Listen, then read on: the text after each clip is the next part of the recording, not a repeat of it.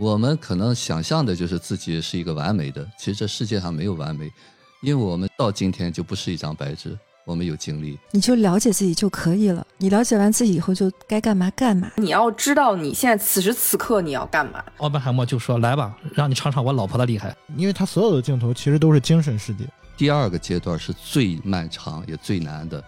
就是看见并接受。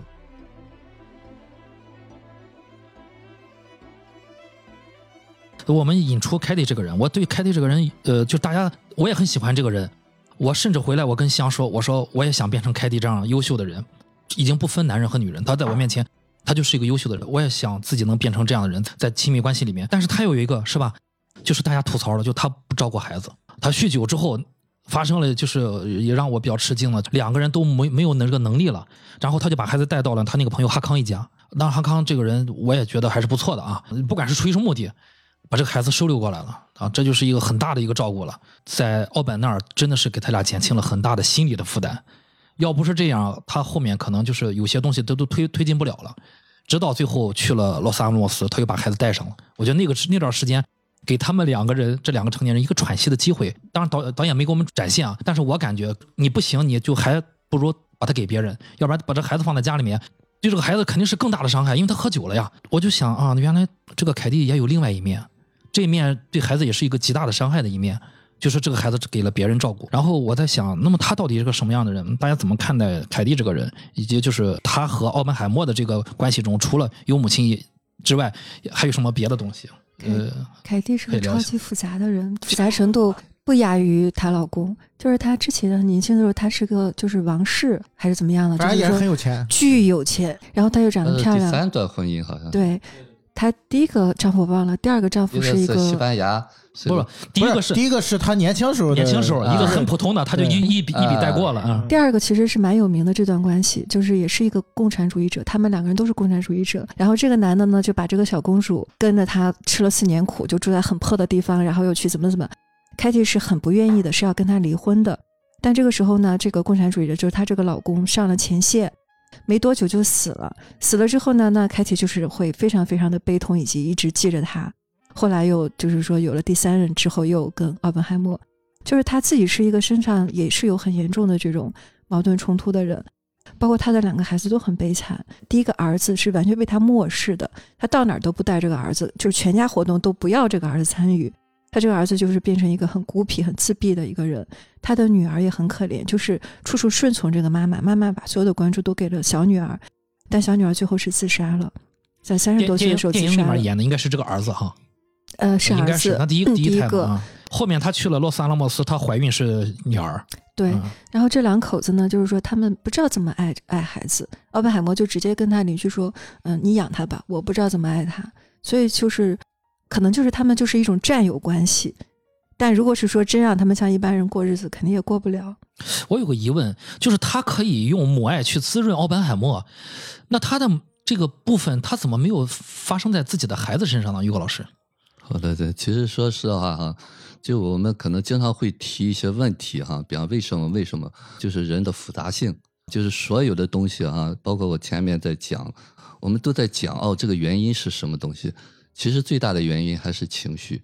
啊，那个情绪呢，就和早年压抑的经历有关系。情绪是始作俑者，包括我们后头讲的那些人为什么那样做。那么这个情绪呢，主导着我们看到我们想看的，听到我们想听的。就为什么这一件事情，有人这样看到了是这个层面，有人看到那个层面，啊，就像前一段时间我学生问，说有人给他提了一个问题：你为什么活着？他就说：“哎，老师，我想知道你为你想过这个问题吗？”我说：“我没有想过这个问题。”但是呢，我当我听到如果你考虑过你为什么活着的话，我只能理解你可能活得挺艰难的曾经，啊，所以你会想这个问题。所以这个东西呢，就是我们早年的经历呢，可能我们都忘记了，但是呢，现实当中呢，就会一次一次的通过现实的事件。啊，我们现实当中呢，总是觉得，哎呀，前因后果，前因后果。当然了，这个东西呢，说实在话，能够真的去理解这个层面啊，包括我很多很多的学生都是这样。就前一秒钟他很清楚，回头还会问你这个问题：他为什么这样？啊，他为什么这样？说实话，我没有办法回答，你就接受这样。但是呢，你在问我经常会这样问他：你当提这个疑问的时候，你的感受是什么？那是你需要的。其实里面是有不服的。因为你刚才这么说的时候，我也想到了，虽然他们把孩子曾经给了哈康一家照顾，但是最终他们去罗萨勒莫斯的时候，他们把孩子接回来，带着孩子一起去，后面展现的也有他们平淡的生活，带着孩子在家里面，孩子坐在餐桌旁边，我都没有没有看到，我都被无视掉了。我看到的就是他把孩子留在了哈康一家。那晚上那个第我第一遍看的时候，那个剧情让我印象深刻。后面他们在阿阿拉莫斯，他带着孩子拉着孩子去晾衣服。拉着孩子大儿子的手，我可能都没有看见，这可能也也会给我相信会给他的儿子以及他后面那个女儿也会像我这样有同样的感受，去放大那个伤害。是，嗯，就用情绪放大。哈康说过一句话，他说的那个原意就是说，像你们这么聪明、这么伟大的人，你能够照顾孩子，那也算是一个奇迹。他们都是一帮理想主义者，你像他们出身都是很很很有钱，但是都信仰共产主义。这个凯蒂这个人啊，就是我们可能往往就会有一个点，就会把他整个想象成成什么人，就一下贴了个大标签。哎，对对对，这是我们简单思维的一个基本吧。啊，就认为他性格就这么单一了。对，因为我们还没有成熟到能够看得更多所以说我们往往认准了哦，他应该是这样。比方说我要见一个新人，我先有第一印象，第一印象是什么东西？是为了我防御他，我会怎么和他交流？我们不允许自己有些未知的东西，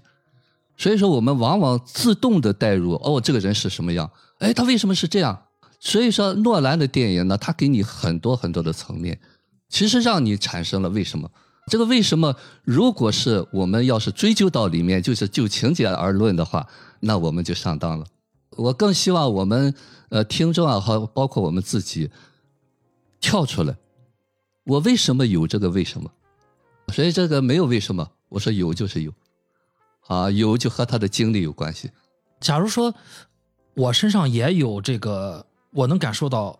他们孩子的这种感受，因为我能提出这个疑问嘛？就为什么他凯蒂是这样的人？因为你有过这种经历，对我肯定也有这这一部分寄养。但是我又想能成为凯蒂这样的人，我不说嘛，我看完第一遍我就想，我认为我以后会成为这样的父母，我也想这样变成这样的人。当然这是一个好的想法，那怎么去实现呢？成长。呃，其实我说过，成长分三步。第一步，先了解，让你知道你有这一部分。但是这部分呢，不是无意识的。在没成长之前，他一出来，你就变成他了，就是那个丢弃孩子、哭、冷暴力对孩子那个。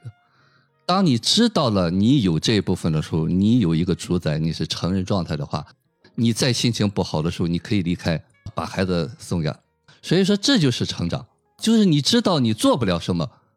而不是在那一刻，你他那个他妻子就说了嘛，我已经看了一天了，我已经听他哭了一天了，所以说那一点我是很认同的。那么奥本海默他能够很清晰的把这个孩子送给别人，对，那是他最好的选择。对我当时有一个我的疑问，呃，我也清楚的看到我自己，就是奥本海默，你妻子他说的一个很很现实的问题，人家看了一天了，对吧？孩子在这哭，然后你你怎么不能？然后我我立马就能看到，当时我就想，哎，我怎么能提出这样问题了，对吧？这个问题，这个是我了解我自己很好的一个机会。其实就是我觉得啊，就是你就了解自己就可以了。你了解完自己以后，就该干嘛干嘛就行了。就像里面那个他老婆一样，想吐人就吐了，不想跟他说话就不不干了，想把孩子弄走就弄走了，干就完事儿了。就是你了解自己，比如说于果老师说成长，但是我我自己觉得就是成为自己就行了。我觉得他妻子在那个沙漠里面跟他讲的那段话，其实就是翻译成中文，就是玲玲姐姐刚才讲的那句话，就是你先了解一下你自己，然后就该干嘛干嘛。明天早上起床上班去搞科学实验，造原子弹。我们看这个电影的三小时的叙事，你会想说，诺兰为什么从一本这么厚的？传记小说里面，他选择了这些情节去呈现，包括他为什么一上来略过了奥本海默的全部的童年，然后直接到他在剑桥的那个毒苹果的那个事件，甚至连他做精神分析这些东西他都拿掉了，就是他只是给你看到这个现象，就是他写取这些人生当中的事件，全程他都在做一个，我把它理解为就是放下的一个过程，他要全程都一直不停的。明白一个道理，就是这个事儿跟我没有关系，这个人跟我没有关系。我感觉就是当穷死的时候，他会觉得这个事情跟我是有关系的，因为我离开了他，所以他自杀了。或者当他读老师的时候，他也觉得这件事情跟他有莫大的关系。甚至包括到后面他造原子弹，然后当他知道原子弹给全人类带来了如此深痛的灾难的时候，他依然觉得这个事情是跟自己有关系的。就是我觉得很多就是很自命不凡的人，或者那些越伟大的人，他们越觉得很多事情跟他们是有关系的。但是这种觉得什么东西跟自己有关系的这种想法，会让你有非常大的精神压力。所以我觉得他妻子在那个时候告诉他，就是你，就是我不会来安慰你，你需要自己从这个东西里面站起来，你需要明天早上接着去上班，接着去把你未完成的工作完成的原因。我觉得他就是想告诉他说，你要知道这些东西跟你没有关系，跟他们都划清界限。就是他一直都在做这件事情，然后 k a t i e 就是一个最好的例子，就是我觉得他是那种。我不知道这个词用的准不准确，我觉得他是一个活得很洒脱的人，就包括到后来，呃，奥本海默去世了之后，他又结婚了，你们知道吗？她又嫁了一个男的，一年后，对，然后，然后她六十几岁高龄。对对对，他是一个，大家不是前段时间那个阿德勒那本书不是特别有名嘛，《被讨厌的勇气》，然后大家又重新去认识他的那些心理学的理论，就我觉得他里面讲说活在当下，我们节目一直反复的在提到这四个字，就是活在当下，其实真的是一件特别特别难的事情。就我妈前段时间跟我讲了一一个她自己的想法，她说你不要管过去发生了什么。就是你不要老说，哎，过去这半年我都干了些啥呀？过去这一年我都怎么怎么样了呀？他说，你就想想明天你要干嘛，下礼拜你要干嘛，这个月你要干嘛。我把它就是理解为一种很活在当下的态度，就是你要知道你现在此时此刻你要干嘛，而不是去纠结说这个已经发生了的悲剧，或者这个人他做出了这件事情跟我有没有关系。然后又回到刚才夕阳说，就是施劳斯那个角色，他就是一个没有办法，就他就一直觉得这事儿跟我有关系，这事儿跟我有关系，他说这句话跟我有关系，他给的这个眼神跟我有关系。我作为一个某一些时刻，我也会觉得自己有一点自负的一个人吧。就我其实特别能理解这种心理状态，就我老觉得好多事儿都跟我有关系。到后面你就发现这事儿跟你没关系，这个人他也跟你没关系，你你只需要去 care 你自己的那些事情就行了。对这个，我可以给大家一个反馈，说我刚才说了成长三个阶段，我说完第一个阶段，第二个阶段是最漫长也最难的，就是看见并接受。我说这个接受呢是需要能力的，所以说这就叫我们经常说的趟过那个痛。但是呢，现实当中呢，我们往往就在有能力趟过这个痛的前提的时候呢，我们很多人是想逃避它的，这就叫防御，这就叫压抑。那么有的人用通过不断的去忙碌自己，通过哎所谓的做些好的东西，想去把这部分啊去掩盖掉。但是呢，就刚才肉肉在说的这件事情，就是说他妈妈说的这个话。这个道理可能很多人在讲，但是为什么很多人又做不到呢？一次次的觉得，哎呀，我我这不这样就好了吗？这就是我说情绪的作用。说为什么我们要探索自己？你必须知道你那个一直勾你的东西是什么。你做不到，你把它超越了，但是你要知道那个点在哪，而不是哎呀，假装好像这个东西没有了。啊，但是呢，要看到这个东西呢，需要一个非常非常强大的一个课题，这就是咨询师，在一遍一遍的支持你、肯定你、陪伴你。啊，这个过程当中呢，其实说实在话，现实当中能做到这一点太难了。所以说，就是我之前说的，我可以心甘情愿的做青蛙。当然了，要蜕变成天鹅的话，那得那得相当大、相当大的工程。呃，今生可能也未必有机会吧。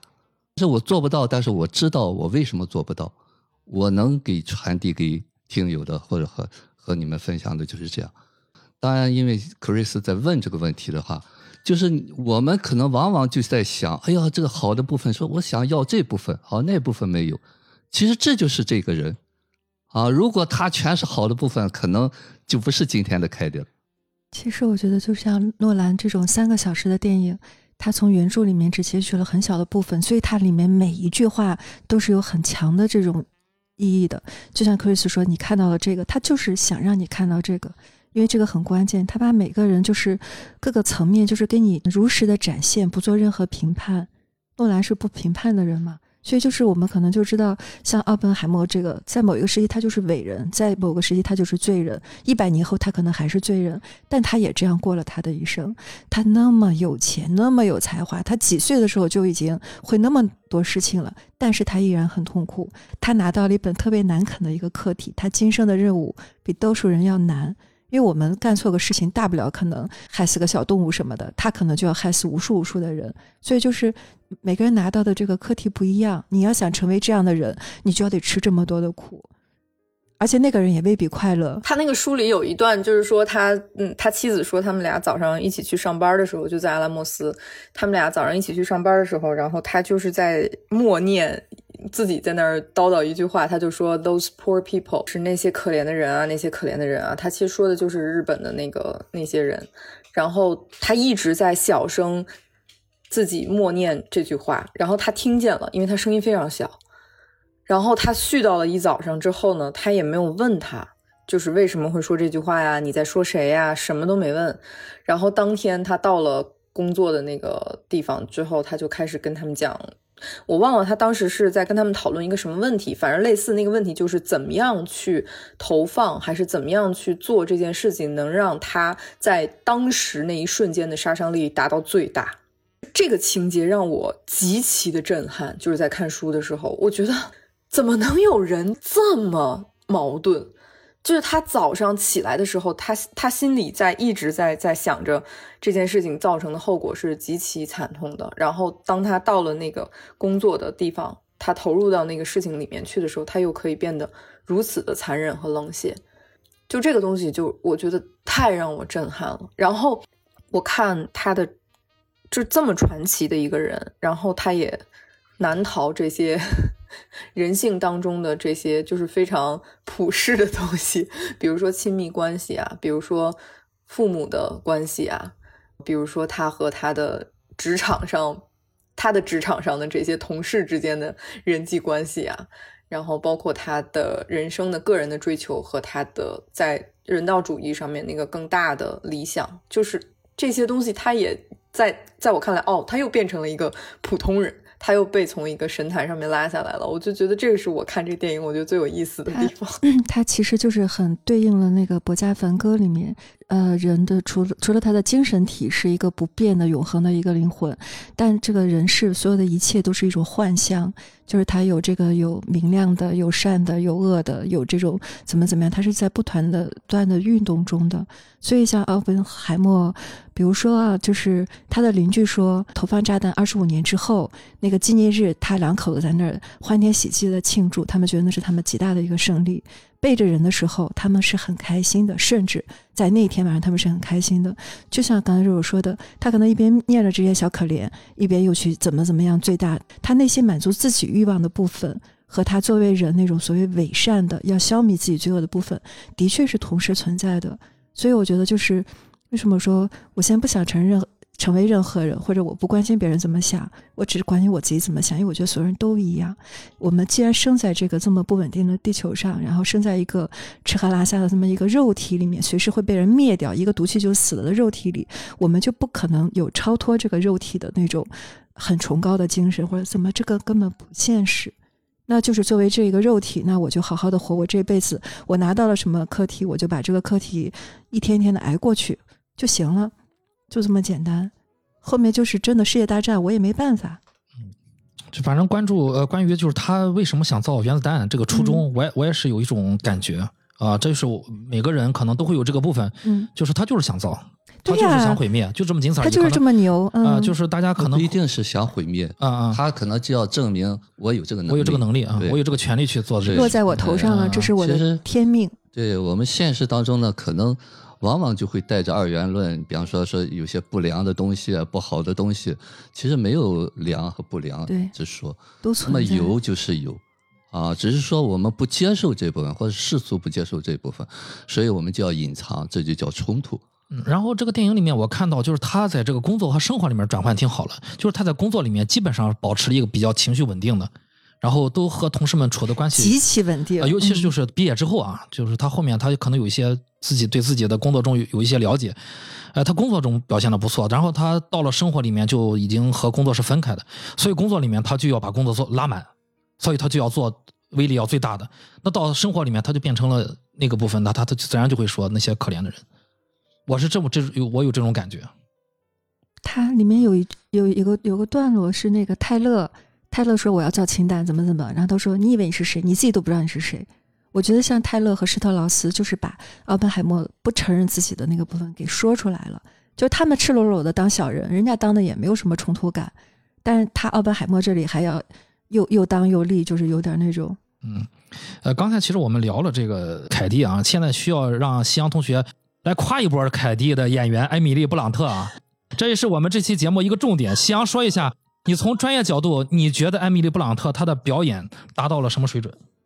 我觉得就是影后级的，影后级的甚至我觉得比她在之前维伦纽瓦那个电影《边境边境杀手》杀手啊，比那个状态的那个表演，甚至更打动我。就可能那个时候的，呃，是属于那个时候的东西，就是因为我觉得年代戏其实是挺难的，就是尤其是像美国黄金时代的这些人物，呃你很难去。当然，我们不是美国人啊，看了很多那种年代戏，我觉得就是你描述美国那个黄金时代的那个阶段的很多的人物，是那个表演是比较难去抓到那个很精准的东西。因为他们本身就身处身处那个时代太复杂了。你包括奥本海默，为什么我会觉得这个片子它作为一个传记片，奥本海默这个人，西利亚·墨菲是非常恰当而且很合适的诠释了这个人物。你不光是说你要理解他当时当下为什么做出这样的选择，你还要去试图让这些选择在当时当下的我们现在的观众眼里面，让它变得就是我们可以接受。嗯嗯就是这其实是对于演员来说是很大的一个挑战。但是我觉得，首先就是这个电影本身的它的制作啊，包括它的服化道、它的调度、它的影像，给了演员很大的空间和帮助。然后在这种情况下，我觉得演员是可以充分发挥自己的这个表演上的潜力的。啊，就是所以，就是我做了这么多铺垫，最后其实就是为了 夸一下这个艾米·布朗特，特别特别喜欢他塑造的这个人物。因为诺兰的电影当中，其实女性角色是有一些缺失的，就很多时候是这样。然后这个片子它着重其实老婆要死的，啊，对 对这大家一个梗儿，对 诺兰电影刺老婆，对，哎，是吧？是是我没说错吧？是啊啊啊，其实着重要描述的就是奥本海默的一个所谓的情人吧，一个是他的这个妻子。我第二遍特意去很仔细去看了 P.U 和这个呃这个艾米丽·布朗特的表演。我不是说 P.U 他演的不好，只是给 P.U 的空间比较小。琼这个角色他是一个没有什么太多的变化的一个角色。我觉得也可能是诺兰也也非常喜欢艾米·布朗特这个演员吧。很宠这个演员，给了他很多的空间去让他去，就是发挥他的表演。这期节目开头的时候，我我当时跟大家留了个扣，我说我在看第二遍的时候，我有有一场戏完全被打动了，就是我当时看到那场戏的时候，我眼眼眶是湿润的。听证会就最后的就是那个秘密的小房间里面，然后艾米·布朗特她作为奥本海默的妻子，她要所谓的作证吧。我在想，设想一个场景，明年这个开春的奥斯卡颁奖礼，如果最佳女配角是艾米·布朗特，奥斯卡那个大荧幕上一定放的是这场戏。对，应该是啊，应该是啊嗯，你如何去评价一个电影演员呢？他的表演，你去看他的面部，他对于他面部的肌肉的控制，导演是很舍得给镜头的。在那场戏里面，艾米·博朗特，我印象特别深的有两个表演，一个是他刚坐到那个椅子上的时候，诺兰给了一个他手部的特写，他去打开他的那个那个他那个手包，也不知道他在做什么，也不知道他在翻什么，他只是就是打开了那下那个手包那。包里是他的酒，我知道，你 你不要把这个梗说出来。我以我对 K T K T 的了解，包里面可能还有枪，我他妈一枪崩了你！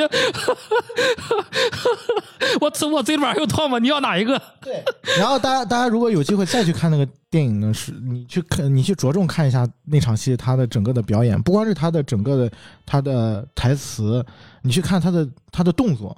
就是他手上的那个那个他很细微的一些变化，其实那个人物是。就是在当在那个时刻，他是完全是处在一个呃即将崩溃的一个状态，就是他非常他非常想要控制住自己，但是有一些就是东西他控制不了。在那个动作之后，导演又给了一个机位，是这个那个律师，就是反方律师啊，要要开始逼供了嘛，然后就是就是一直在问他说：“你这个美美共不是呃对，不是有个党员证吗？”然后那个党员证到底怎么回事然后他一开始我忘了忘了，就是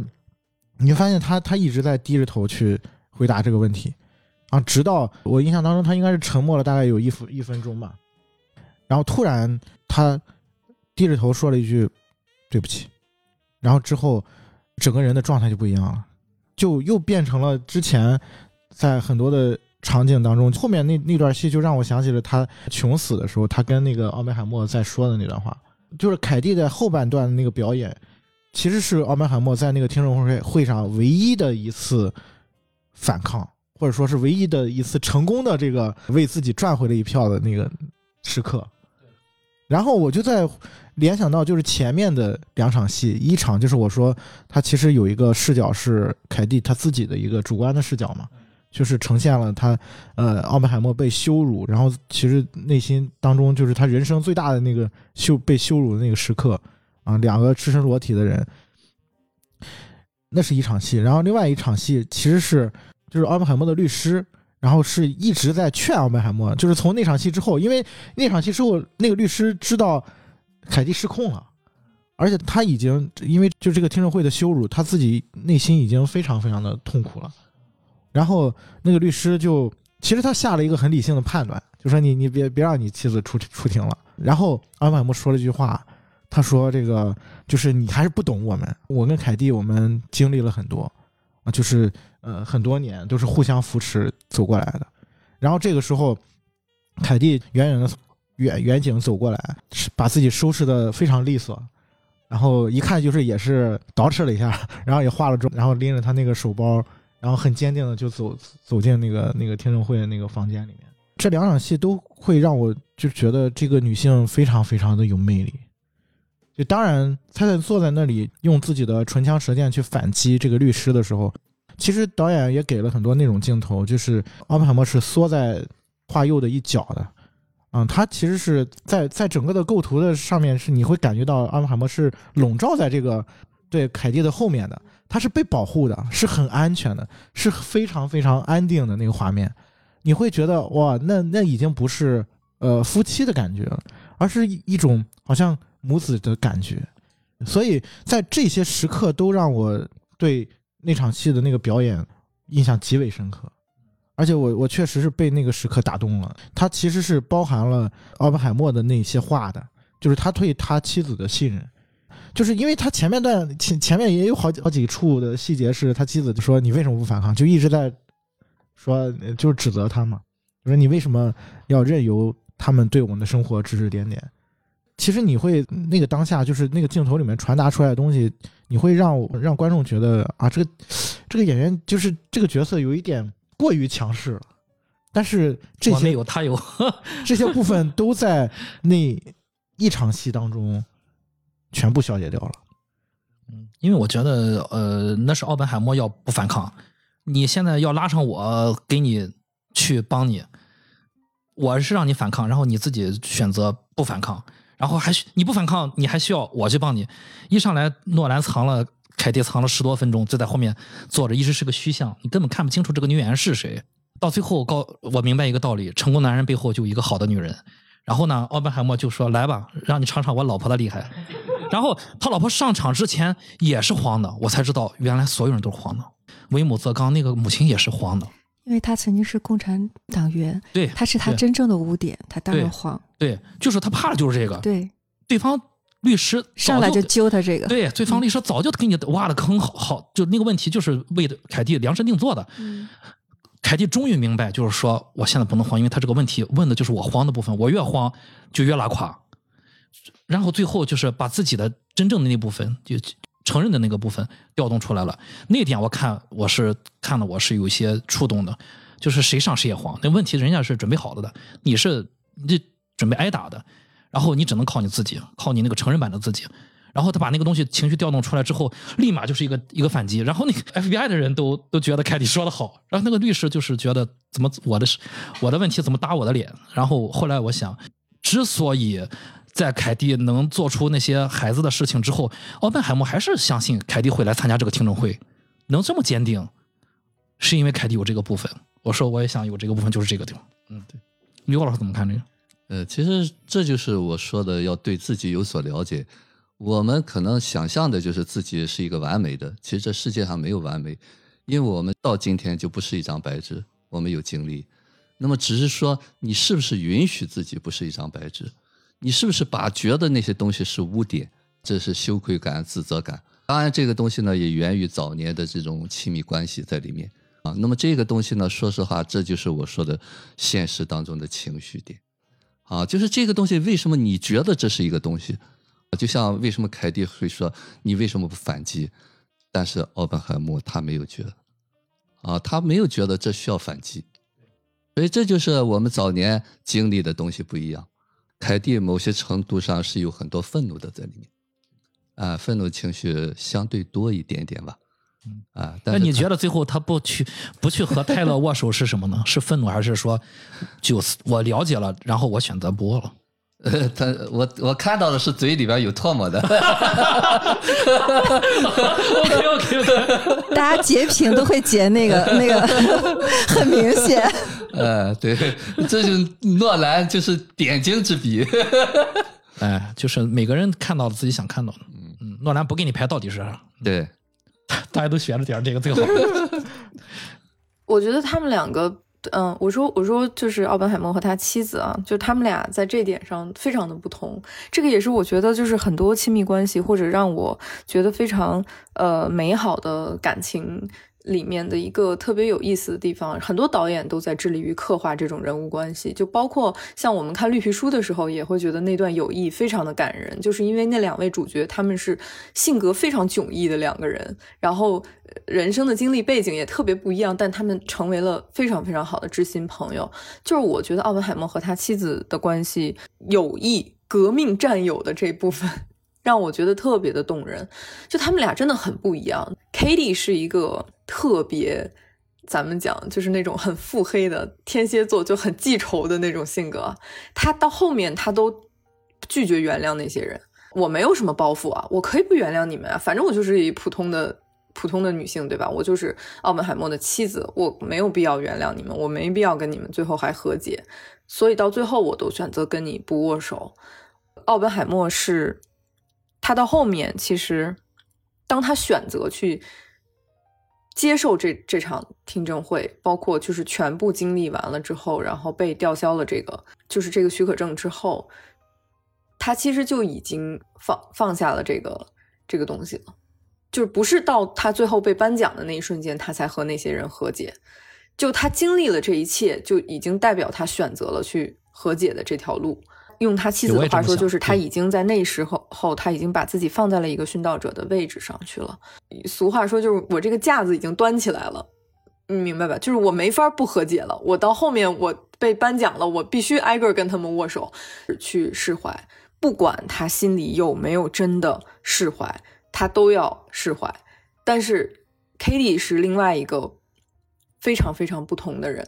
然后我觉得他们两个能。成为夫妻，然后能在一起。你想，Katie 之前她因为奥本海默是她第四任丈夫，她前面有三段婚姻，除了去世的那位丈夫以外，她其实前面的婚姻也都非常的不幸。那为什么他们两个能结缘，能走到一起，能在一起相互扶持这么多年，就是一定是有原因的。我觉得这一点也是诺兰他选择这几个情节去展现。因为他妻子的戏其实不多，我们看这个电影基本上三个小时是一个男性群像戏，就是女性里面唯一为数唯一一位被就是比较呃深入刻画的，其实就是他妻子。他选择的这几笔，我觉得都给的特别的精妙，特别到位，一下子就能看到他这个人 是个什么样的人的。对 k a t i e 其实她性格很像很像我妈，就是我说她就是一个特别活在当下，然后特别坚强的一个。女人，但是她又有很多的问题，就是她性格上的问题、精神上的问题，是一个特别活生生的人。我觉得她在讲这些很伟大的科学家，包括他们身边的这些亲人朋友的时候，诺兰有给他们去掉一些神性，就是把他们更作为普通人的七情六欲的那一面展现给我们看。我觉得他就是想把这些人让观众去跟他们共情。就是让观众在看电影的时候觉得我可以去代入这个角色，我可以去理解这个角色，而不是把他当成一个伟大的人来看。对，凯蒂曾经跟那个奥本海默说：“呃，没有我们，只有我，没有别人和你去共建二洛斯阿拉莫斯，去执行曼哈顿计划，去领导这个，只有你自己，只有你能成这个事儿。”啊，因为奥本海默也是这么想的。嗯，就这点儿。我在想，就是我需要我自己去跟我自己说这种话。如果我遇上这种事情，我需要我自己去跟我自己说这种话，去鼓励自己。嗯，其实刚才 k i s s y 那个，我觉得他跟奥本海默也是一个对照组，就是他和奥本海默不同的是，他很勇敢，然后他很真实，他也不不伪善。但是奥本海默是什么呢？他年轻时候看过一本书叫《丛林猛兽》。他就非常非常恐惧，就真的有这么一个丛林猛兽，早晚有一天会来吞噬他。就是书上说的是，他研发出这个核弹之后，他就知道这个猛兽已经在追捕他了。他之后就是一直活在恐惧里的。所以这个施特劳斯说：“我给了你你真正想要的，你有机会扮演殉道者了，你不就想要这个吗？你又占了便宜，你又要来卖乖了。”所以他的这种，K K 说：“你为什么不反击？”但他的好朋友拉比，就那个胖胖的那个特别可爱的那个，那个拉比说，怎么形容奥本海默呢？就是说，他志得意满的时候，他无比的傲慢；当他不得志的时候，他立刻扮演受害者。他真是了不起，就是他有这个能力，所以他很多地方是在表演的。他不像 K 姐，K 姐就是不表演，我就这样。哦，那他真的有可能是，就是我我我以为就是别人看他那么聪明的人。他能干出这样事儿的人，你想想他得多聪明？他哪他哪能不知道后面就麦卡锡主义对他会有什么样的破坏？他都是知道的。所以这个时候他就是在扛在前面，可能会有更更严重的事情等他。他不如就可怜巴巴的，最后就得了这么一个。因为后面给他剥夺了安全许可之后，他还是在继续担任他的高等那个什么研究所的所长的。他后面的声望也很好啊，他该该赚钱该干嘛，到处那个什么也没有耽误。从玲姐这个这个点，我觉得就可以直接去聊奥本海默这个人了。对，要聊奥本海默，就直接带上那两个男性，因为这两个男性和奥本海默是更紧密的联系。在我看来，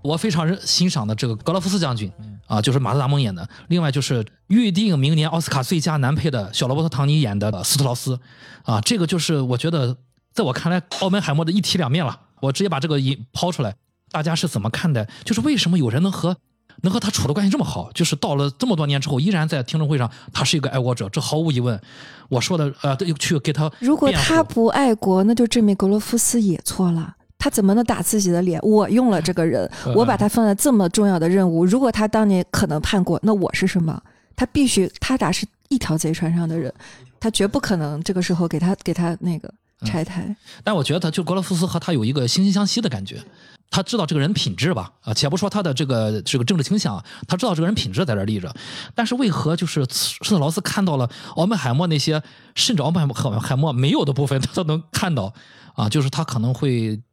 嫉妒和攻击他，他真的是个傲慢的人，就是不只是那个施特劳斯，就他身边很多人都被他打击的不行，说他是一个又很可爱又非常讨厌的人，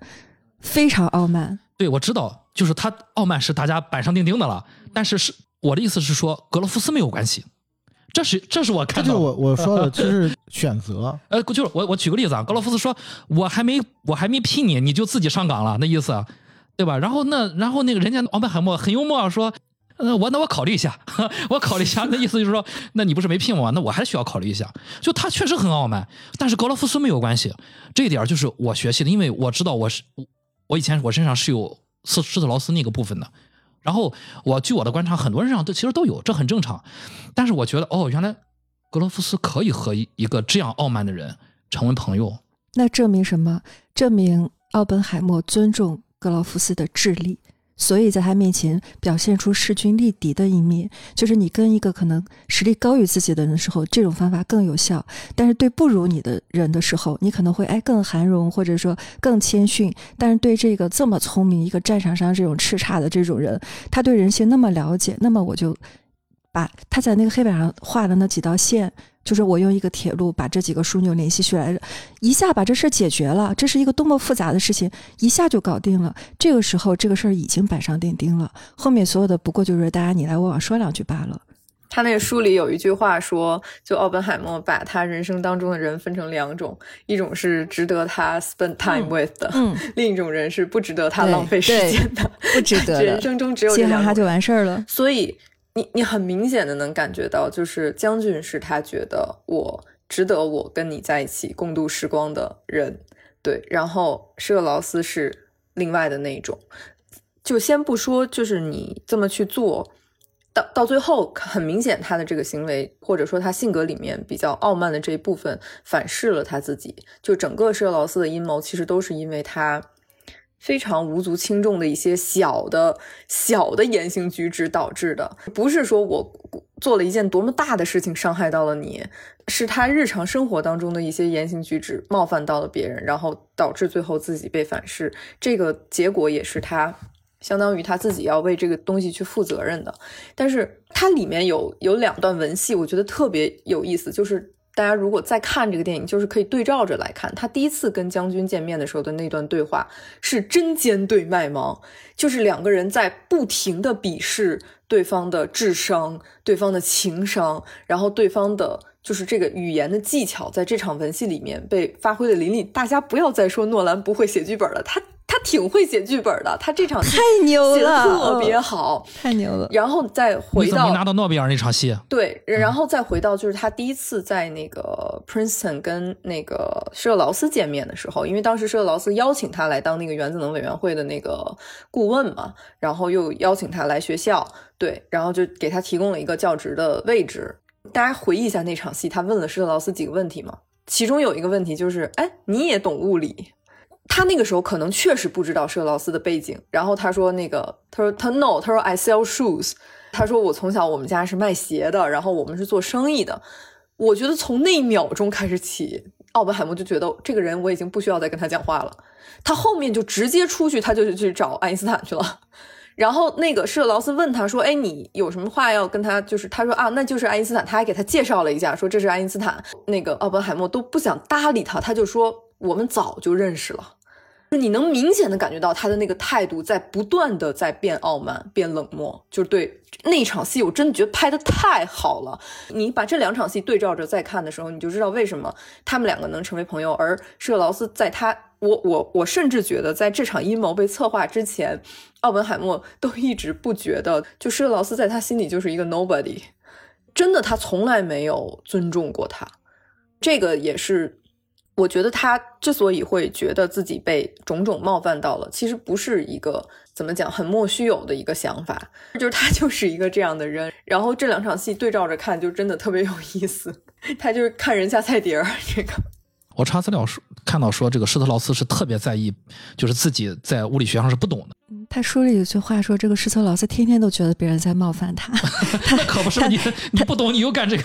但是我觉得他们真正会说出这么大的事儿，还是因为施特劳斯呢，他其实是另一个版本的奥本海默，他也是想用这个就是笼络这个科学家，然后他跻身政坛。但是呢，已经有了一个奥本海默了，一山不容二虎，这是一方面。还有就是他是致力于研究氢弹，所以他花了很多很多的钱资助啊什么的。但是奥本海默偏偏是和这个氢弹作对的，对，所以他和泰勒他好像要，他好像要盈利把那个钱补回来的。但是奥本海默在赌他是挑着头干这个的，啊想对当第二个奥本海默，所以他俩之间是真正的就是说利益上是冲突。冲突，但嗯是为什么诺兰把它拍成好像是哎我一句话羞辱了你？因为诺兰拍的是人的潜意识，人真正就是恨的是自己。这个施特劳斯恨的是自己，所以没有奥本海默，他也会干这样的事情。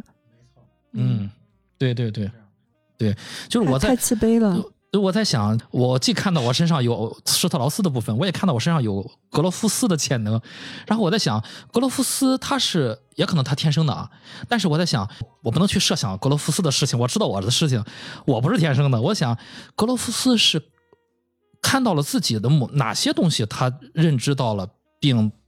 接纳到了之后，能和这么傲慢的人一块儿。当然，他可能级别是差不多的，其实他们俩某些地方是很像的。啊，能说得上话的，包括那个针尖对麦对麦芒那个那个部分。但是我在想，那是奥本海默的事情，那是奥本海默怎么看我。关键是，我格罗夫斯是怎么看他是，我怎么看到了自己的身上那个东西，清楚的看到了之后，我才能和这么傲慢的一个人，即便他认可我，但是他是傲慢的人，我才能和他相处。这是我比较感兴趣的地方嘛。选这个人可用的部分，因为他现在要的不是一个朋友，他现在要的是一个几年之内把这事儿搞成的人。这个人必须是一个，不仅是说只是个得诺贝尔奖的，他必须有这个领导的能力。这一点，那个谁，奥本海默是非常突出的，就是他笼络别人、说服别人的能力。因为他学过心理学，然后呢，他说他有一种惊人的共情能力。每个人跟他聊完天以后都觉得啊，我我进来的时候不是这么想，我走的时候就被他洗脑了。他这点非常强，这个可能是 我觉得他特别像物理学界的乔布斯。是的，是的，真的是有那么的，点意思啊。就是这样的当时。我看乔布斯传的时候，我就有这种感觉。我我感觉他就是一个画饼的大师，你知道吗？就是他他去跟所有的人，就是他把那个可口可乐公司的那个高管挖过来给他做苹果的那个 marketing 的时候，然后那个人当时就问他说。我是可口可乐公司，就是我缔造了可口可乐这个品牌的形象。我做可口可乐的 marketing，我为什么还要再来苹果呀？跟你一起创业？因为我的人生已经太成功了。然后他们说，乔布斯跟那个人吃了一顿晚饭之后，然后第二天那个人就从可口可乐辞职，然后去苹果了。我当时就觉得，就是奥本海默，就可能这些伟人他们都有这一面，他们真的特别会去操控别人，就是这么说准确吗？他真的很会去控制别人，然后让这些人为他们所用他这个。在科学家里面是非常就是突出是的是的因为科学家一般来说他不这样，科学家都是要爱人，疯癫癫，要不然两两眼不玩哎天下事我。我要去查一下乔布斯年轻时候带不带孩子。他跟他孩子的关系很很糟糕呀，孩子关系巨差。对他跟他孩子，他跟他女儿的关系非常差。嗯哎，刚才提到有一场戏，有有有一个点，你好像特别赞成。啊，对，因为刚才玲玲姐说施特劳斯其实他是极度厌恶自己，因为诺兰他玩的都是心理，因为他所有的镜头其实都是精神世界。就是你你如果这么理解的话，其实这个电影是非常好理解的。因为我记得在那个听证会的时候，你可以这样去看，就施特劳斯是一个为什么诺兰要单独去展示施特劳斯的一个视角，因为施特劳斯真的是非常理解、非常了解奥奥本海。默是的，虽然我们看到的是施特劳斯主观的东西，但是你可以认为他就是奥本海默的一个侧面，他就是这样的。就是他在听证会上，最后施特劳斯失控了嘛，因为那个希尔的那个证证言，他是被羞辱了，又被羞辱了。然后那个 总是被羞辱。那他要的就是这个核心情绪，就就是一男的就活，他就老盯着那个羞辱的部分。踏实了，对，然后然后他就跟他的那个智囊团那个那个人，然后说，对奥本海默来说，愧疚就像他的王冠一样。对我给了你这个，你不就要这个吗？我哎，我说的太精准了啊！所以所以就是他其实非常精准。所以奥本海默不反击嘛，好，这东西来了嘛，对，没错，其实这也是为什么我我昨天咱吃饭的时候我还说这个事儿，就是我我对奥奥本海默这个人的身上的这个复杂性，我有一些，就是我看第二遍之后，对这个人物有着更深的一些理解，就是包括他在他很多东西是他需要的东西，就是他最后为什么不反抗，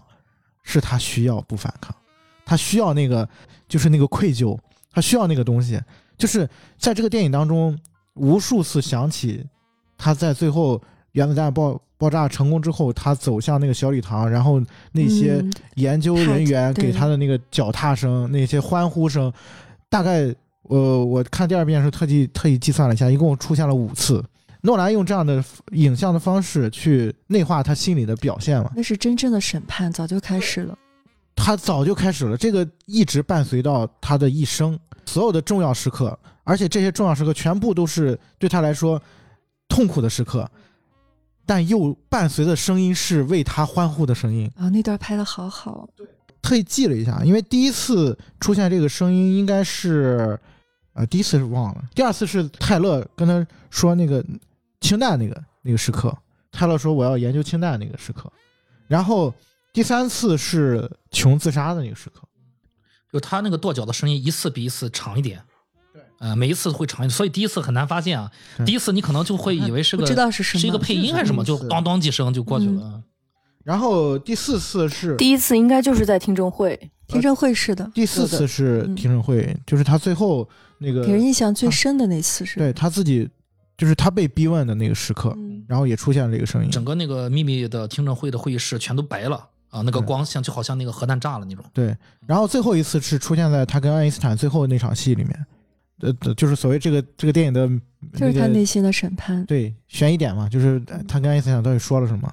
然后这个时候最后一次响起了那个脚踏声，然后爱奥本海默跟爱因斯坦说：“我想我们确实毁灭了这个世界啊，虽然就是链式反应是假的，但是已经已经有链式反应了。”然后那个时候他那个画面叠画的是他跟爱因斯坦第一次见面的时候那个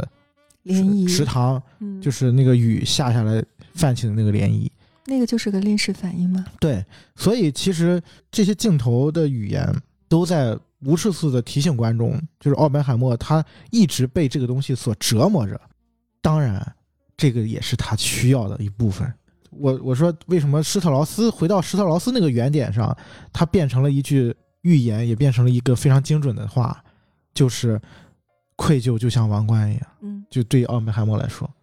因为他要了那个荣誉嘛，那反面他也得要，他是知道的。对，因为其实呃，如果大家有印象的话，他就是关于氢弹那个部分，他们有一有一个内部的会议，那个呃是在那个会议上也发现了，是苏联已经开始制造那个原子弹嘛，呃然后是关于氢弹，他跟施特劳斯之间又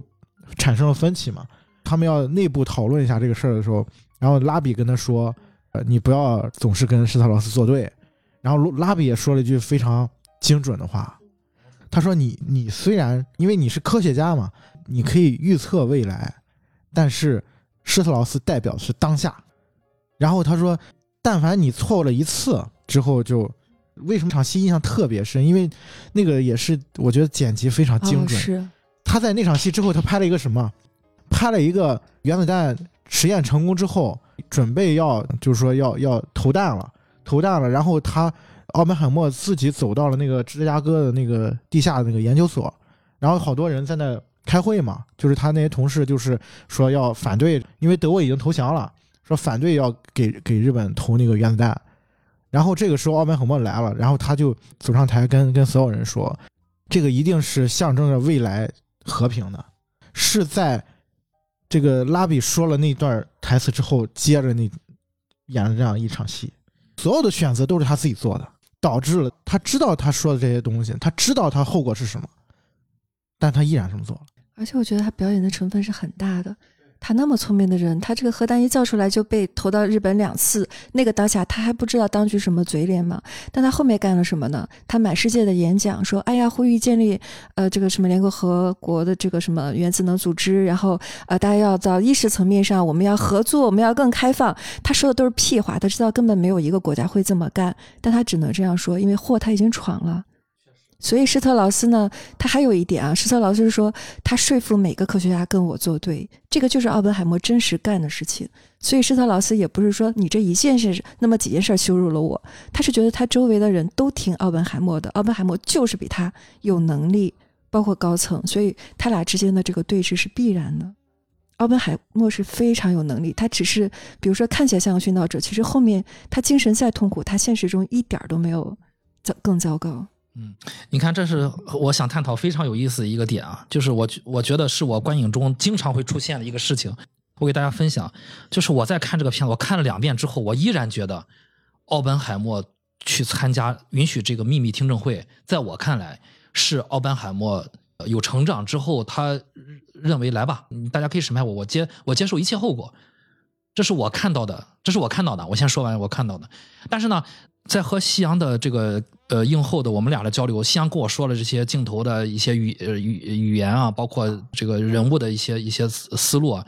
我认可他说的，就是这个谁斯特劳斯是说的是对的，就是他是奥本海默要扮演殉道者。但是在我这儿，我的那个感受就是，奥本海默是准备接受一切的，在我这儿感受是非常强烈的，这是我的感受。我以前看电影呢，如果没有人跟我说这些，我就会因为我有这种感受，我就会看不懂这个电影，我会觉得有点生涩。就我之前也跟于果老师说，我有点看不懂。但现在呢，有人跟我说这个，包括其实我现在也会站在夕阳的跟我说的这个角度去看，有的时候不会有夕阳给我解释，我也会尝试着会从我了解的新的角度去看，我也能看明看明白这个东西。但是我的那个感受就是说，我认为奥本海默是准备好了接受一切的，这个感受也是如此的强烈。那是你的啊！我把这个东西分享给大家。在现在对于现在的我说是非常有趣的一个观影体验。其实所有人都一样，我们看到的的确，我们说了无数次这个话了，看到都是自己能看到、想看到的。谁都一样，西安一样，任何人都一样。因为以前我看不到这个部分，我只能看到就是我觉得奥本海默是成长了，我没看到那个部分，所以有些地方是我会觉得哎有点生涩啊，没看没还没看太明白，就会觉得哦这个电影我看的不是不是太明白，甚至会打折扣这个电影观影效果。但现在我尝试着用各种角度，我体验到的各种角度，别人告诉我的各种角度去看这个电影，会看得更明白。也不影响我，依然有我的那种感受。这样我觉得比以前，我就会觉得看这个电影会更有意思一点。至少我看懂了啊，我知道导演要要表达的，别人想感受到的，我感受到的感觉也在这里。我把这个东西分享给大家。这个就是导演想做的事情吗？对对对。哦，对，还还有一句，就是施特劳斯，就是失败了之后，他还说了一句，说让他再回到那个时刻，他还是会去按那个按钮的，一点都不会说。知道了后面有这个这种杀戮，你就不做这个事情的。我觉得他说的都是很对的，他们都是全部这些都是顶级的天才，都是一样的人。嗯，于果于果老师怎么看奥本海默这个人？我先给你反馈啊，呃，刚才是你们也在说了，说我们看到的都是自己想看的人呢，其实。包括他自己可能也未必清楚那一刻他到底是什么东西。那我们呢？为什么会用这个视角去看呢？因为在看这个视角的时候，我们那一刻的情绪是需要的。呃，Chris，你也不用觉得自己怎么没看明白，就是因为你没有那个，比方说，哎，那个不好的那个情绪顶着你，所以你看到的就更觉得是好的东西。那么当然了，这个东西呢，不代表就是我们有那个情绪就不好。我更愿意看到是什么？我们是多面性的，包括这个就是奥本海默。那么他在这个过程当中呢，这件事情他也是在成长变化的。就凯迪也起了很大的作用嘛。但是我们早年呢，肯定很多的东西是打下烙印的。这个烙印呢，是我们性格的一个主导。但是呢，如果是你能够，比方说通过精神分析或者通过现实当中不断的去反思自己的话，你可以做一些修正。啊！但是前提是你先敢面对自己，啊，面对自己呢，这个需要力量，啊，当然我就刚才说的，你没有力量之前呢，你可能首先选择的是保护自己，这个一点错没有，啊，所以很多人这是一种生存策略吧。当然了，这个东西呢，就是说你还有的选，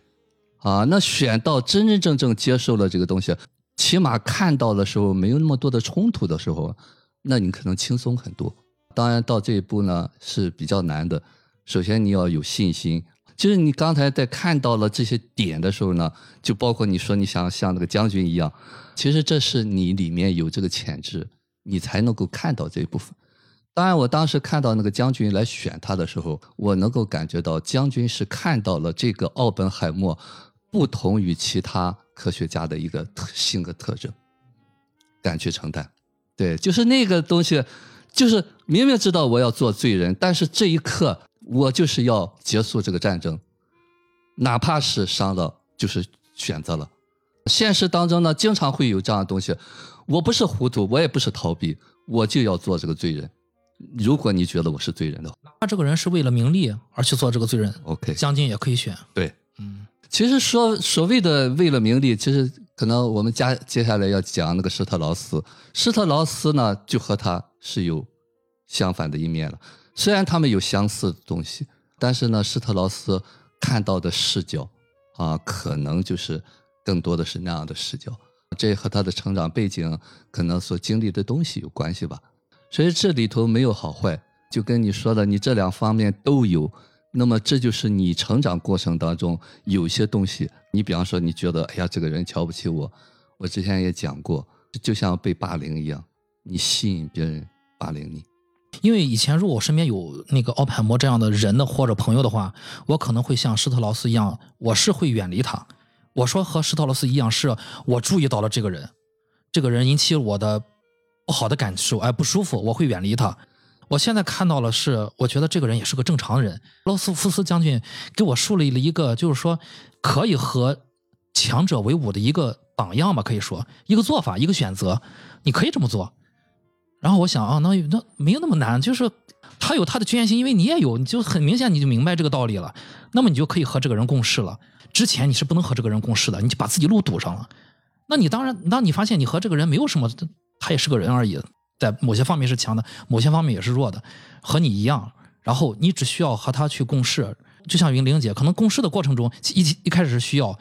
但共事的过程中他会发现哦，原来这个人有情有义啊什么的啊，他有他的缺点，慢慢可能会变成朋友。这点给我了很多的启发，因为之前我是不会考虑这个的，我会觉得奥本海默这样这样的人。我会觉得他是身上是有问题的，我是盯着他的问题不放的。现在我看到了，哦，不是，原来是格罗夫斯将军看到了施特劳斯身上的问题也在自己身上，看到了这个问题之后，他就接受了这个问题，那么他就好理解奥本海默身上的问题。我这么说有点复杂，这是我的一个思考。我认为格罗夫斯将军早就认识了施特劳斯，在他心里面，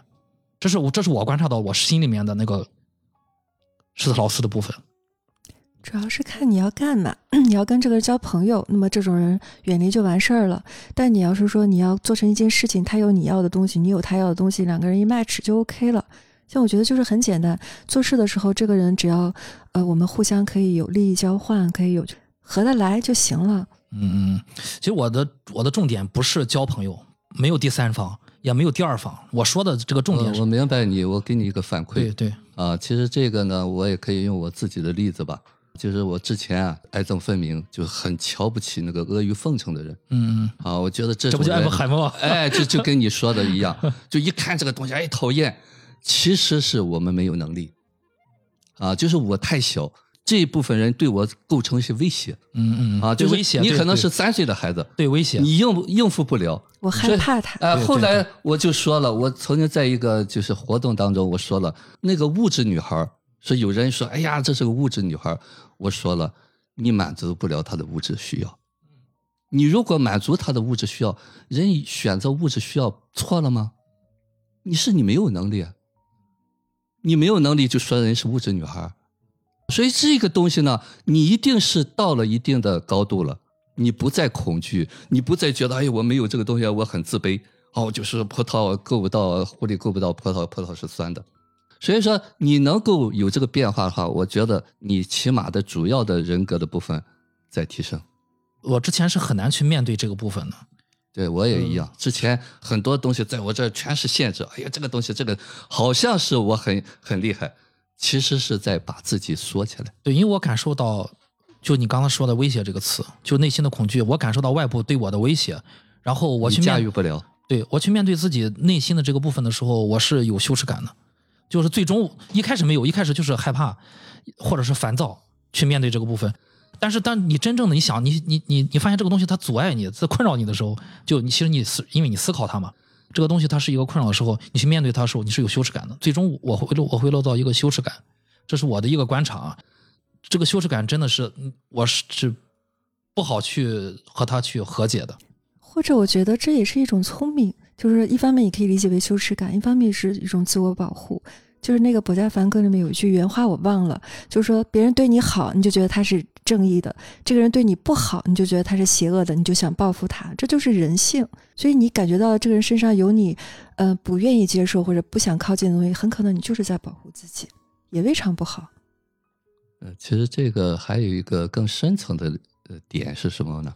就是说你早年有过类似的这样的威胁。对，被迫害你有的这种威胁的时候呢，你就很容易代入，你就很容易看到这样的人，是啊，你马上就缩起来了。当你缩起来的时候，就是我说的那个施特劳斯那种情况，就是他眼中都是你们都是来对我的，就看到那个爱因斯坦肯定是在琢磨我，啊，因为他早年呢可能总是被不公啊，被这种东西对待过，所以他要好好提这事儿。但是呢，如果我们内在没有这个东西的话，那你就会想，大千世界什么样的人都有啊。那是他的事儿，哎，他嫉妒，那你不能阻止人嫉妒啊。我也经历过类似的这样的事情，就有的人经常会说：“哎，你你得看那是谁怎么样的。”我说有意义吗？我说那个人他做这件事情不是找你也就找他，他需要做这件事情，我们中奖了。是是，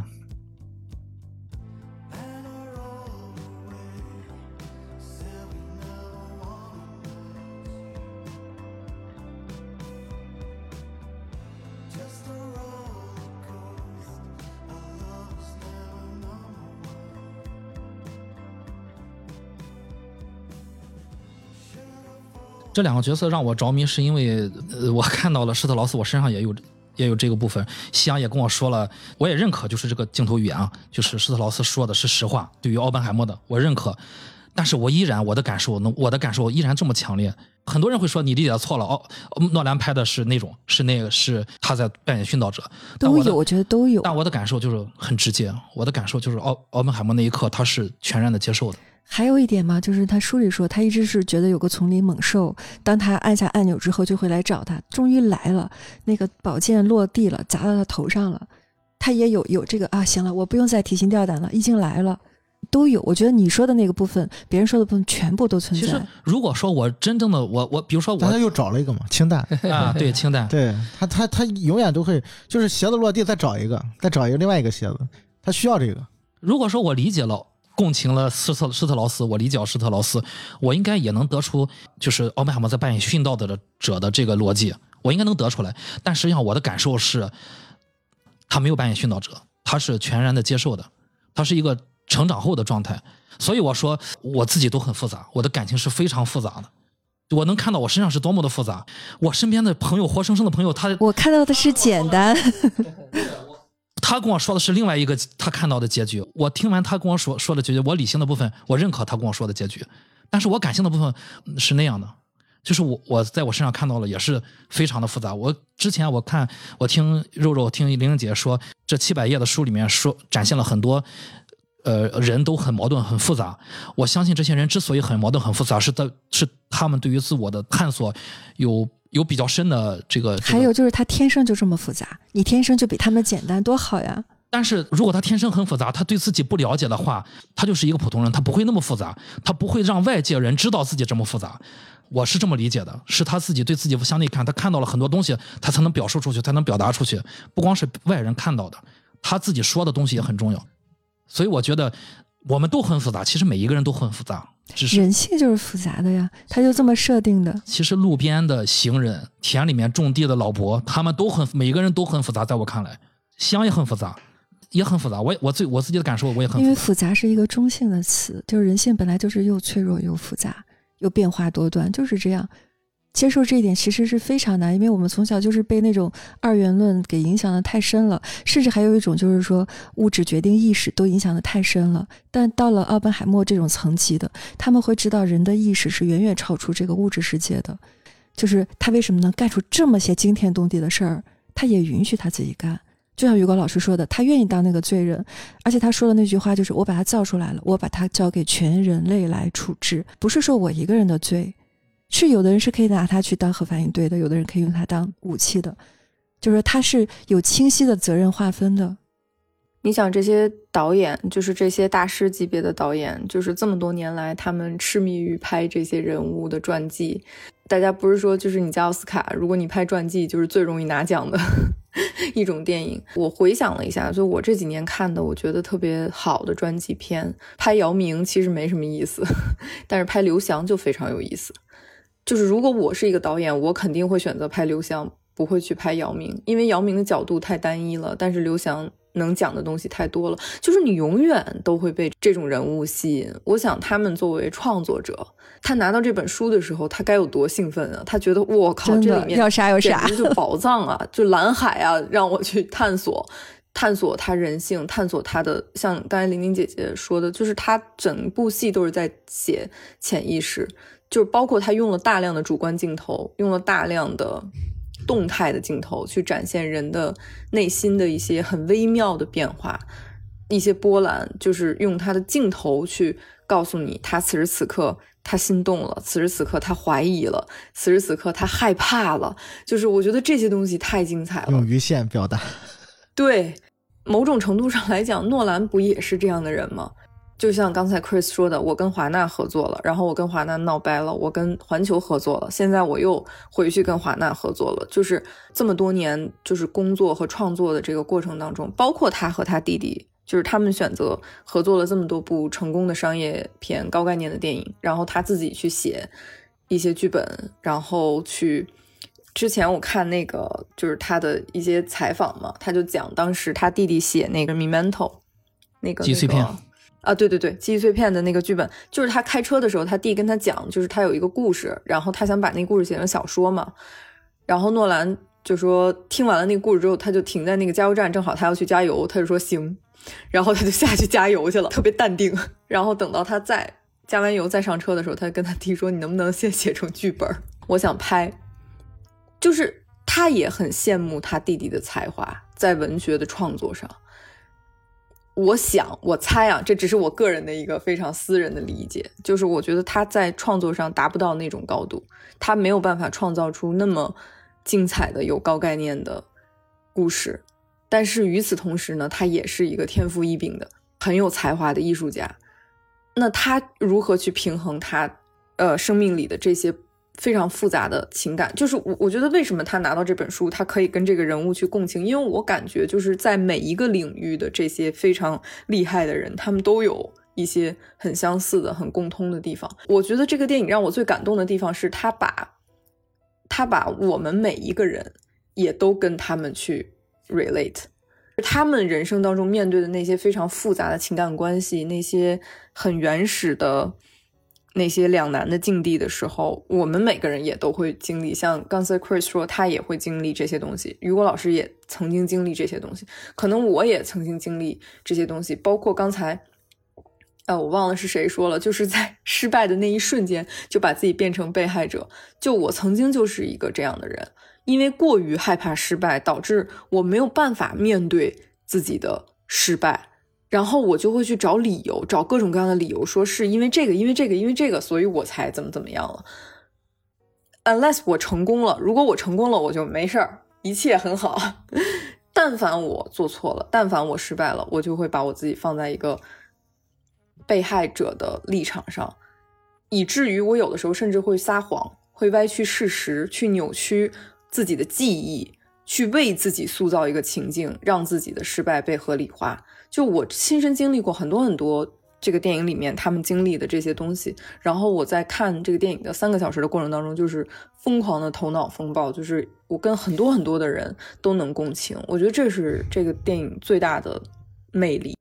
就是你刚刚说他弟弟那个的确是是呃很天才，但我觉得诺兰的天才其实是更吓人，因为这个电影就是三个小时，我不知道你们。比如说，如果老师说他很累，他中间可能有睡了。但我第一次看的时候，那三个小时，我我真的是憋尿憋到最后，有一秒钟我都不想错过。而且他那个节奏感真的太好，他能用就是大量的台词把一些事件交代的这么清楚，功力就是达到画境的那种。还有，我会觉得他看完了，我就明白为什么他坚持用那个胶片儿用那个六十五毫米的胶片儿拍这种 IMAX 的这种这么大格式的，因为就是像肉肉说的这种，你可以跟他们深度的共情。那首先你要把这个真实的东西呈现在大屏幕上，你用数码肯定是达不到的。他很多，包括他一开始他脑子里那些就是微观世界的那些景象，他就把它这种可视化的拍出来，包括他很多的那个脸部的。眼神的特写，所以我觉得就是，嗯，的确他是拍了所有人共同的东西，而且他不给答案，他只是就是如实的呈现，呈现这么多面，然后你自己去问自己问题，而且就是比如说拿到这个剧本，他的兴奋之处，我觉得一个是这个人物足够的复杂有深度，一个就是说这个时代需要这么一个人，现在又到了这种奥奥本是海默时刻，就是大家每一个人其实都是至关重要的。我们每个人去支持什么，反对什么，所有大家整个人类是个共同体。就像比如说有人去往海里倒什么，那倒是都会被反噬。但是就说你去报复嘛，那还是被反噬。所以我觉得是诺兰觉得很急迫的。包括在中国，为什么你可以有一定的修改，他也能容忍他上？除了这个商业方面的考虑，我觉得也有一个，他是想这个事情已经等不及了。他每部影片都在告诉大家没有多少时间了，到了这个时候，就是已经到了核弹级别的等不及的时候了。正好引出我们这个问题啊，就最后了啊，就你在诺兰这个电影里面，你看到了什么？就是你觉得诺诺兰表达了什么？其实说到最后，还是你看到了什么？像有没有什么多的想谈的？对我正好就借这个机会，我就把我最后想说的我说说呗。其实玲玲姐刚才说的有一些东西是已经带出了这个这个部分了，就是我们刚才其实说了很多施特劳斯，包括这个奥本海默之间，他他们两个之间，包括呃施特劳斯也是他的一个侧面嘛。然后他其实我们好像觉得施特劳斯是个反派，但是其实他说的很多话都是得到了验证的。但我刚才也说了，这个电影其实它是关于就诺兰的一个恒定的主题是关于选择的嘛。那这个片子里面有很多。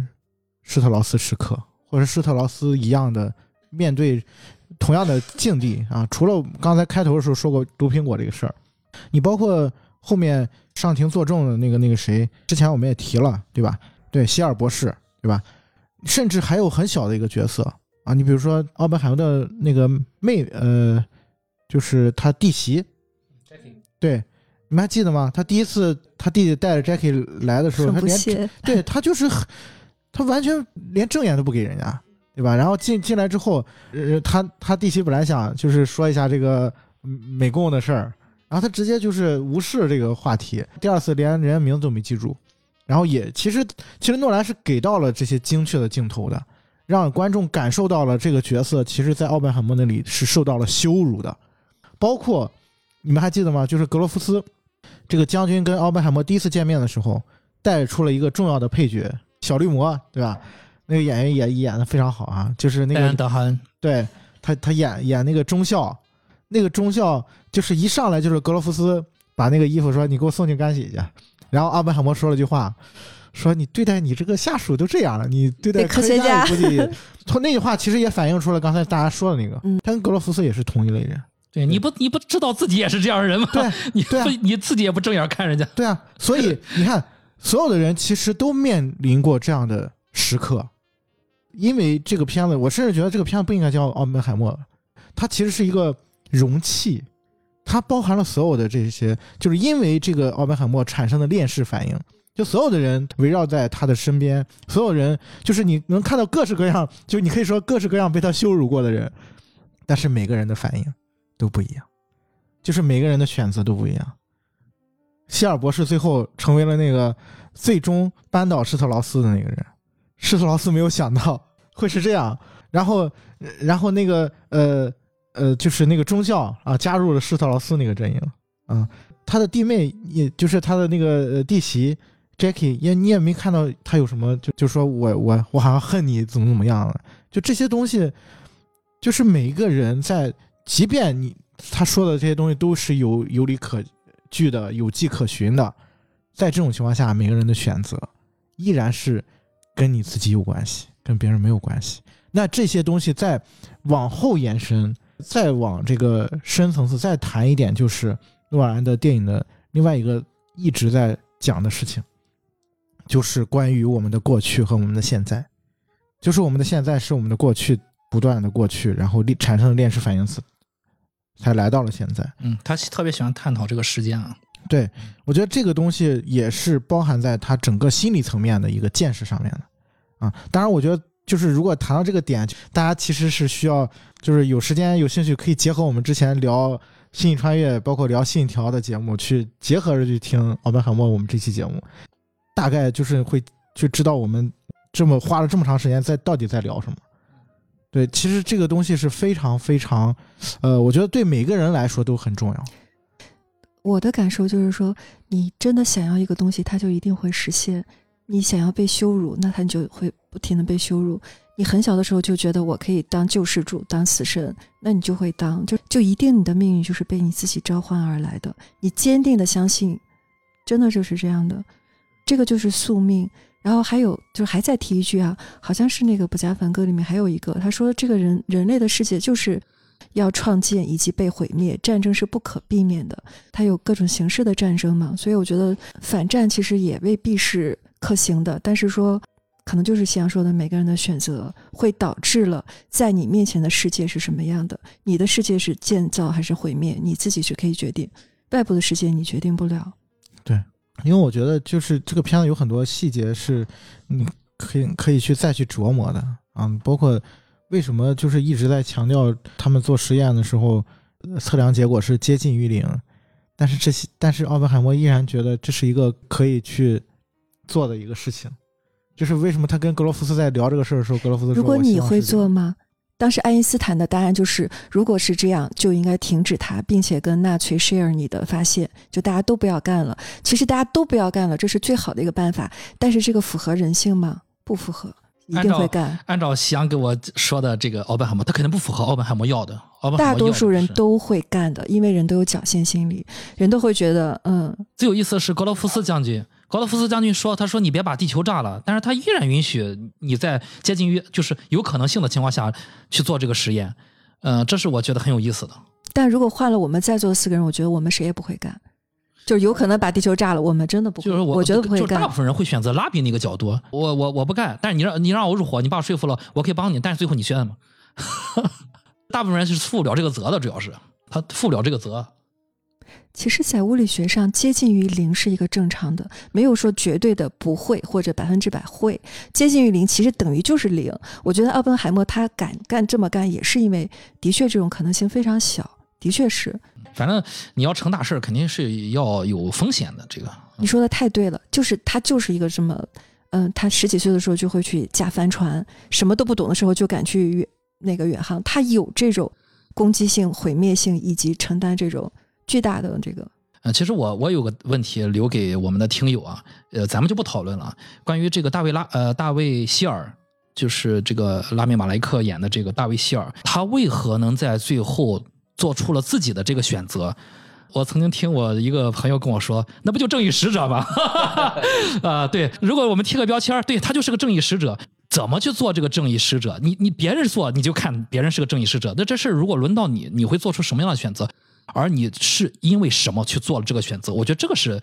我们非常好的去看到自己的一部分的一个问题。就别人是正义使者，我们去怎么做？然后我们做，我们能不能负责？然后。对吧？这是一个非常有意思的问题。问题是什么是正义呢？这个事情他这样做的就是正义吗？也未必。我我不去了解，因为他正义使者这是个贴了个标签嘛。我们之前说过，没有真正的正义啊。所以我我我把这个正义使者拉出来，是给大家把这个问题显得更有趣一些。其实是这样的，就是我觉得诺兰做做这样一个剧作上的选择是很有风险的。在真实的历史情况里面是没有这个人的。真实历史情况就是施特劳斯最后最后倒台是因为他自己。他后来是把奥本海默这个听证会的，他自以为是的觉得这些听证会的这些内容，然后他把它印成书，然后到处散播，然后觉得就是要搞臭他嘛。从他印书这个行为，然后最后牵扯到就是把他自己给搞臭了。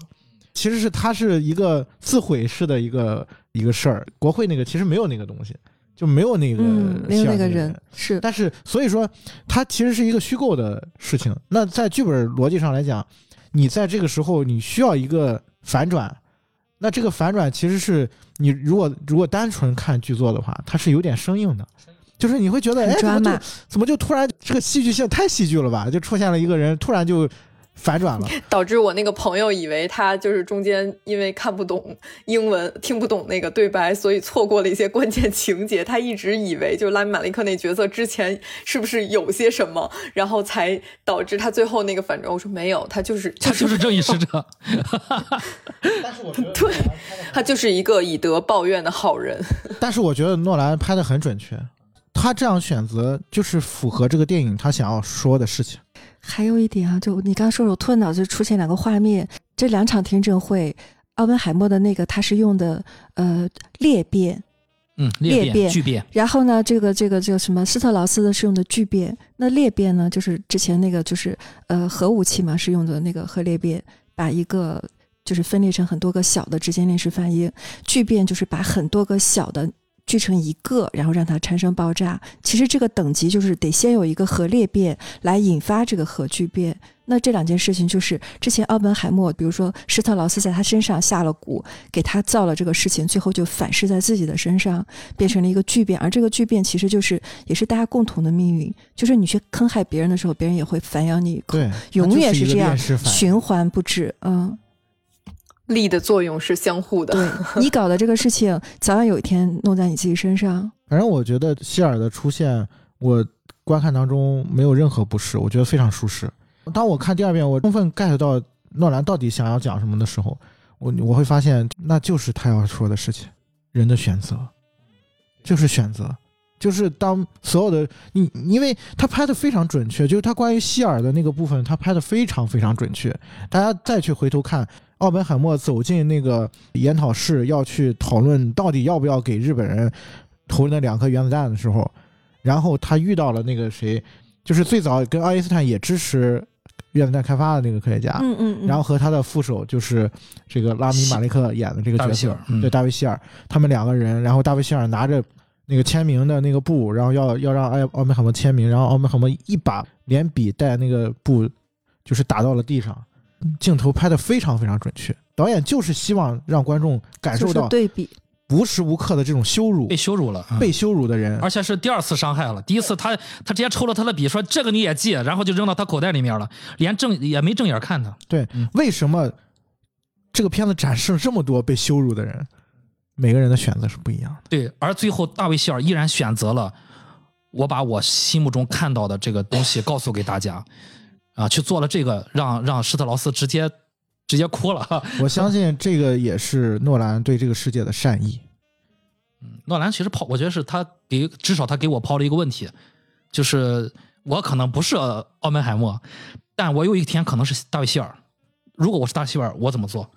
这是我从这个大卫希尔这个人物身上看到的。就是你可以选，就像于老师说，你可以选，是因为因为大卫希尔没有施特劳斯的经历。嗯。我我觉得这些东西都是留给我们去想的部分吧。对，所以说有时候，平常其实这个诺兰用了这个希尔出来，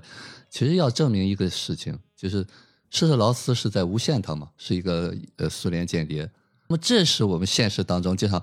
黑的说成白的嘛，所以他在用这种很隐晦的手段，就是我们说的小人嘛，啊，所以最后用了一个很有力量的，你看。也曾经被羞辱过的又出来了，但是为什么会有希尔？如果有真实这个人物的话，那就是这个羞辱对他不是一个 bug，对他不是他的点，对，就是他不在，对对，他觉得这个人就是这样，哎，他对谁都这样，哎，但是已经过去了。施特劳斯不行，你是针对我的，他觉得他自己不好吗？对，他在时时刻刻看你是不是谁在羞辱我，这就是所谓的小人。啊，当然，小人也就是很小很小的小孩所以说在这个角度上，你再看到啊，就是说，可能比方说，我们说，如果是再成长的话，那么这个人可能也就不会针对他了，就是他可能能够顾及到施特劳斯这样的人，施特就跟他说，那就跟他那种傲慢的态度，不是因为你们，他人从小就是这样的。还还有还想说一下，就是那个最后那一幕。就是他跟爱因斯坦那那句话，就是，嗯，我想我们已经做到了。他不是说的我，他说的是我们，包括爱因斯坦，包括他提出的一些理论，导致了最后，他这个话是说给所有人听的，就是我们都在毁灭这个世界。就有一些武器发明出来以后，人类就进入倒计时了。那这个倒计时你是怎么去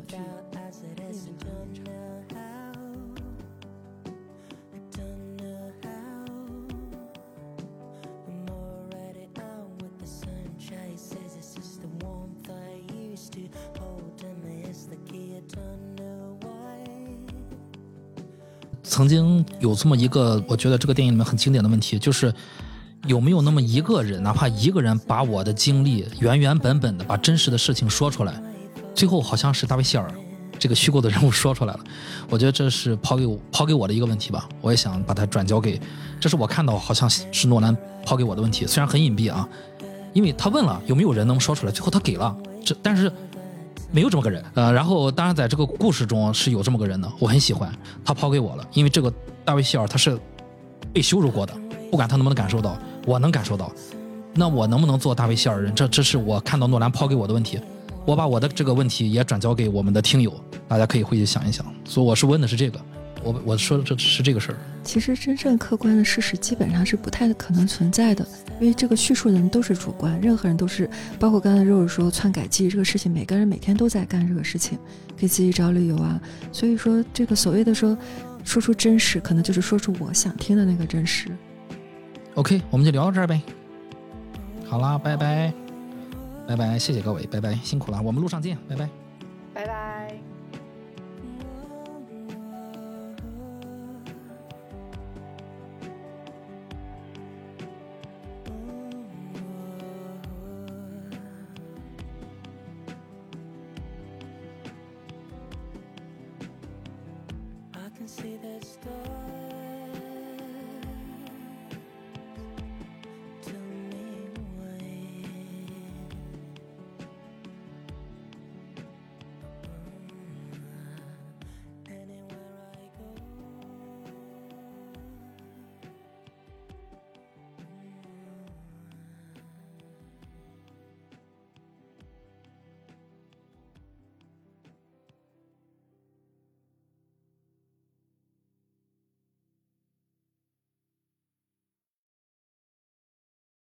我就看那个肉肉脸旁边那个狗尾巴在那摇啊摇的，